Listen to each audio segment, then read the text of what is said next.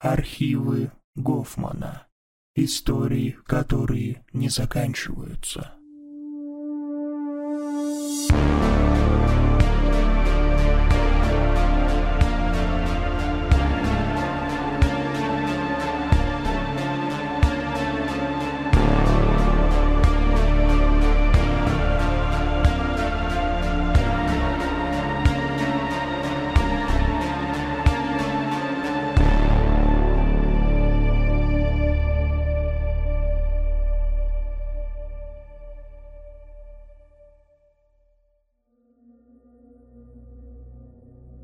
Это случилось, когда мне было 8 лет. И до сих пор пока ответа на то, что тогда произошло, нет. Но после этого меньше всего я боюсь спать одна в квартире без света. Поверьте, снаружи намного опасней. На реальность данная история не претендует.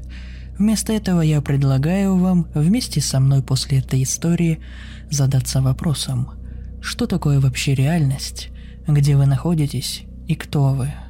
Я хорошо помню тот день и помню число, хотя показания всех участников этих событий не были похожи друг на друга, несмотря на то, что мы находились все вместе. Число вам ничего не скажет, в общем. Это был жаркий июльский денек. Один из тех, когда люди целыми семьями с детьми прогуливаются по паркам и едят мороженое. Примерно этим мы со всей семьей и были заняты – Время перевалило далеко за полдень. Двенадцатилетний Славка тянул отца к аттракционам. Олька, моя младшая сестренка четырех лет, ела сладкую вату. Мама вытирала ее личико полотенцем. Затем она увидела в кустах котенка и радостно бросилась к нему. Мама бросилась за ней. Славка с отцом что-то живо обсуждали, глядя на них, а потом каким-то образом вышло так, что я отстала – заглядевшись на человека в костюме клоуна. Просто обернулась на пару минут, а когда повернулась обратно, увидела, что моя мама Светлана сидит около меня на корточках и улыбается мне. Мама в молодости была очень красивой. Густые каштановые волосы падали на плечи, синие глаза, стройная фигура, обворожительная улыбка и все было бы хорошо, но в этот момент какая-то случайность, возможно, спасла мне жизнь. Или мою реальную реальность, я не знаю. Меня, короче говоря. Все мы часто видим краем глаза какие-то движения. Или нам кажется, что мы видим. Ну, вы поняли, о чем я. В детстве я умела переносить туда внимание, не двигая глаза. Мне казалось это страшным и интересным – но там, конечно, каждый раз ничего не оказывалось. Так вот, почему-то я не могу сказать почему, мое внимание оказалось на краю левого глаза, и я увидела свое удаляющееся семейство в составе папы, Славки и младшей сестры, которая шла за руку с мамой, доедая вату. И себя саму. Я узнала свое платье в горошек, и ужас кольнул меня в этот момент. Кажется, сердце пропустило удар.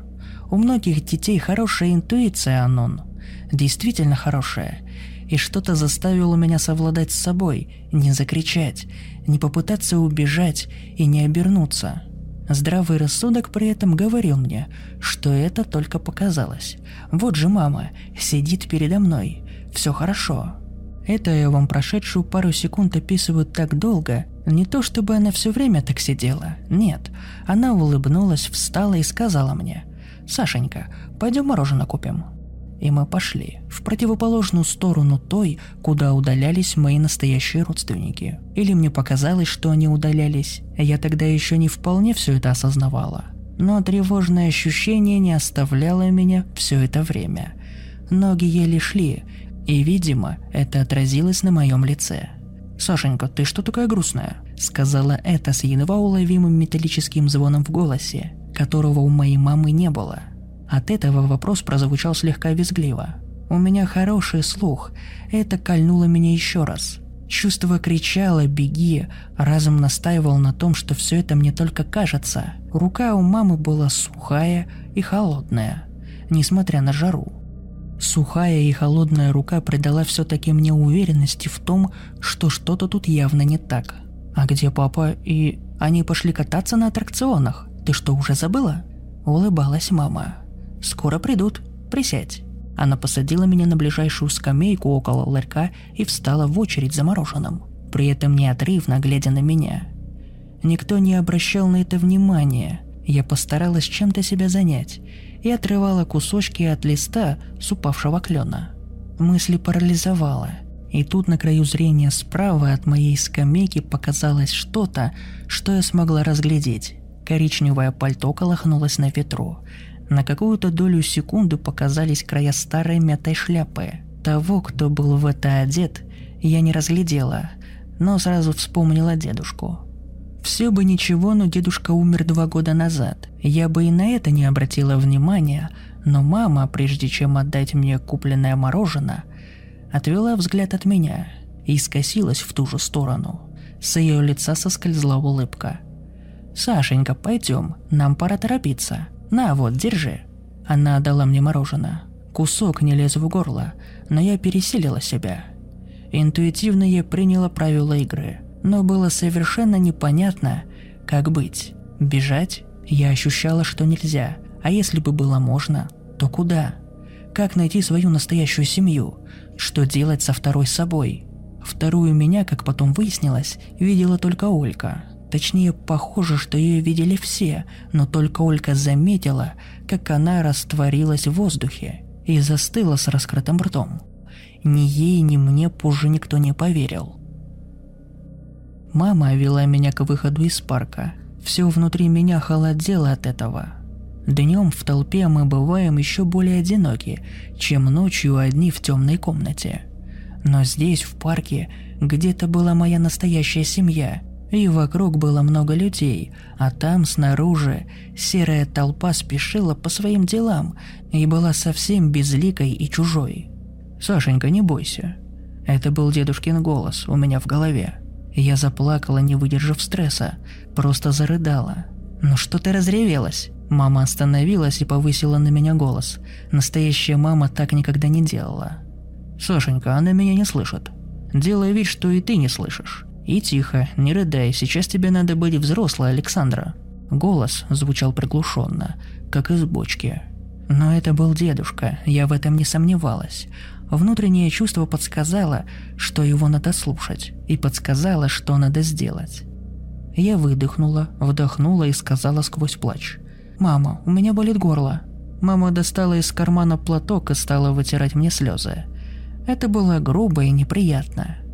«Ну правильно, кто же мороженое ест огромными кусками?» Провизжало это существо.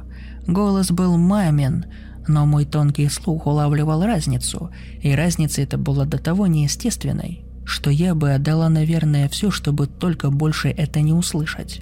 Сухие и холодные пальцы касались меня. От платка воняло, как из погреба. Я была готова успокоиться, только чтобы это прекратить. «Ну и зачем ты плачешь?» Нашла повод. Разрыдалась совсем как маленькая. «Придем домой, напою тебе чаем».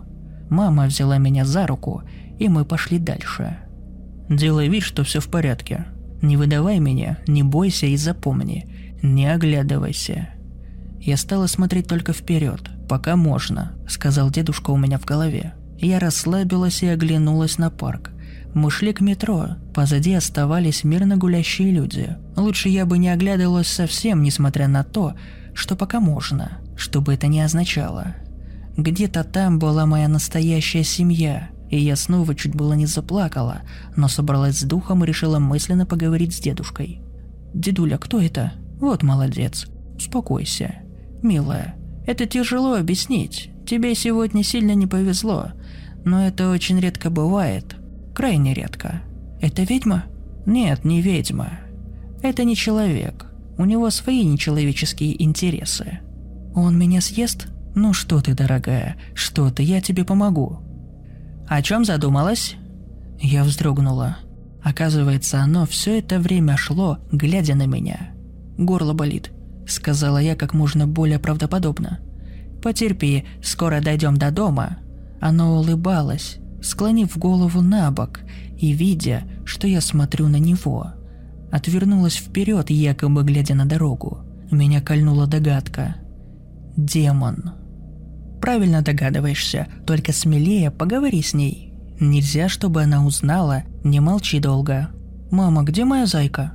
Осталось у Оленьки. Извини, дорогая, придем домой, Оленька вернет.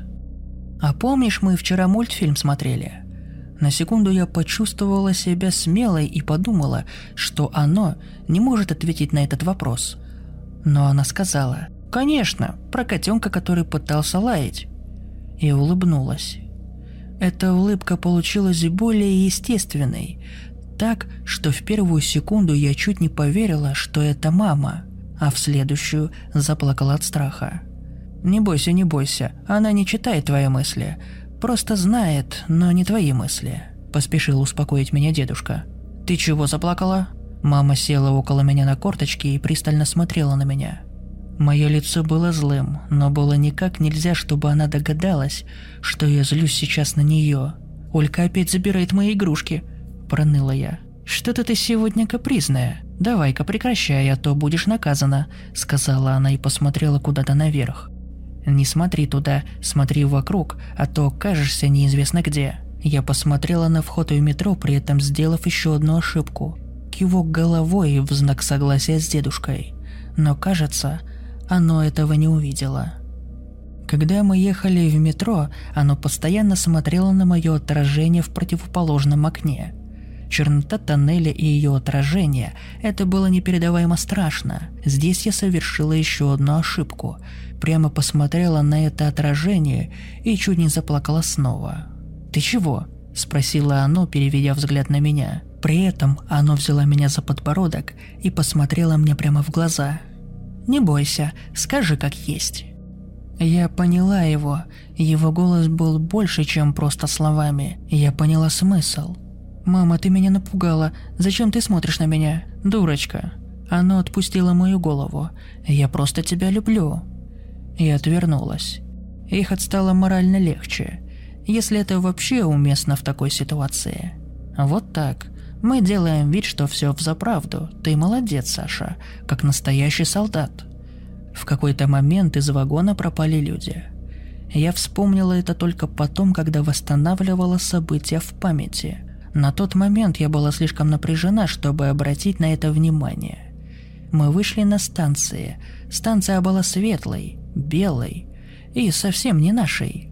Но в тот момент я пропустила и это – я все время боялась, что голос дедушки исчезнет, и я останусь совсем одна. Мы вышли и пошли домой. Вот наша автобусная остановка, но что-то было не так. Все было как будто в легкой дымке, как во сне, и боковым зрением ничего не улавливалось. Оно молчало, больше не разговаривало со мной. «Внимание, Саша!» Я напряглась.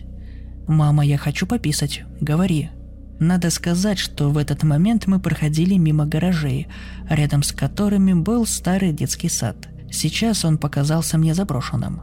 «Мама, я хочу писать», – твердо сказала я. Возможно, слишком твердо, более твердо, чем надо было, и пошла в сторону гаражей. «Стой, стой, стой! До дома не дотерпишь? Вот же уже, почти пришли!» Она снова села на корточки, не отпуская мою руку, и взглянула мне прямо в глаза, Хватка руки ослабла. Далее мое тело все сделало само, когда я уже начала бежать. Дедушкин голос в голове сказал «Беги!» И я побежала быстрее в калитку детского сада. Не в гаражи же бежать. Когда я вбежала в калитку, несколько событий случилось одновременно. Сзади все как будто почернело. Я это поняла, потому что стало резко темнее, как во время грозы, и раздался то ли гром, то ли жуткий нечеловеческий рык. На дороге возник милиционер в фуражке. Он проводил меня удовлетворительным взглядом, воскликнув из-за спины голосом, который был вообще ни на что не похож. «А билетик?» «А это он мне. Давай, Александра, поднажми и выйдешь. Ничего не бойся, поняла?» Дедушкин тон был очень строгим. «Ты не волнуйся, мне в другую сторону, сейчас заплачу и уеду. За тебя тоже заплачу, не переживай. Я бы сказал, что не оставлю тебя. Если будет сложно, но так сложно тебе больше не будет. Расти большая и здоровая. Все это я слышала, пока бежала. Последние слова доносились особенно глухо. Я не успела сказать, что буду скучать, и не успела заплакать, когда вылетела в калитку с противоположной стороны. Когда я оглядела корпус сада, было очень тихо, даже моих шагов было не слышно. Вокруг были какие-то кусты, словно не настоящие, но это сложно толком объяснить. Здание сада чем-то пугало. Потом я вспомнила, что стена была сплошной, кирпичного цвета, но без разделения на отдельные кирпичи. И поры в ней были слишком большими, хотя возможно, что это дорисовало мое воображение уже потом. Калитка ржаво скрипнула за моей спиной, и... Я не успела понять, как это получилось. Все резко прояснилось, и у меня закружилась голова. Даже хорошо, что я в этот момент падала, все равно бы не удержалась на ногах. Не знаю, сколько я лежала на обочине трассы без сознания, но когда открыла глаза, оказалось, что уже начинает темнеть. Позади был лес, и было не страшно. Первой мыслью было, как ни странно, беспокойство о том, что подумает мама. В следующую минуту остановилась машина. Из машины вышла девушка. «Никого не бойся, поняла?» Эхом воспоминания отразились в голове. Поля, так звали девушку, довезла меня до ближайшей бензоколонки. Моя одежда, как оказалось, была в пыли, дырах, чем-то склизким и местами прогнила. Но кожа была в порядке. Тетенька-официантка отвела меня в душ. На заправке он был, так как трасса была дальней, дала шампунь и велела вымыться. В душе было грязно, но я не обращала на это внимания. Мою одежду выбросили и дали какую-то взрослую футболку прямо на голое тело. Это было необычно, но от шока я не удивлялась, не переживала и мало что соображала. Далее я пила чай. Потом приехали мама, папа и милиция. Ульку и Славку оставили, как оказалось, у бабушки. Меня долго расспрашивали. Соврать не пришло мне в голову, и я рассказала все, как было – Далее были врачи и клиника неврозов, которая после пережитого оказалась весьма кстати. Галлюцинации исключили, списали все на расстройство детской психики, которое взялось непонятно откуда. Поэтому нас проверяли социальные службы, но ничего, конечно, не обнаружили. Так сложно тебе больше не будет. Это главное, что помогло мне прийти в себя – Славка рассказал, что они с отцом сразу пошли на аттракционы, а потом позвонила взволнованная мама. Папа рассказал, что мы все вместе пошли смотреть «Розарий», а потом Славка потянул его на аттракционы, но по дороге позвонила взволнованная мама. В маминой памяти они вчетвером вышли из «Розария», и она хватилась меня. Отправили папу меня искать назад в «Розарий», купив еще один билет – Олькина версия оказалась самой интересной. Она побежала за котенком, но мама привела ее обратно на дорогу. Там стояла я, папа и Славка. Все молча направились в сторону Розария. Затем зашли туда. После выхода я растворилась в воздухе. Славка и папа побежали на аттракционы. Олька заплакала. Но мама даже не стала ее успокаивать. Просто стояла на месте и смотрела в одну точку какое-то время – Потом очнулась и сразу позвонила папе. У Ульки тоже был стресс, но быстро прошел. Ее не пришлось лечить. Все чувствовали себя виноватыми. В мою версию никто не поверил. Все решили, что я ушла с незнакомым человеком и не признаюсь. Или вообще забыла половину произошедшего из-за потерянной травмы. Но следов насилия на мне не нашли. С окончательной версией произошедшего и с тем, как я оказалась на трассе, так и никто не определился.